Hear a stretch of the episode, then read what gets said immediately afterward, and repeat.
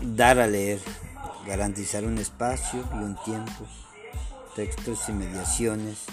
condiciones, desafíos y compañía para que el lector se instala en su posición de lector,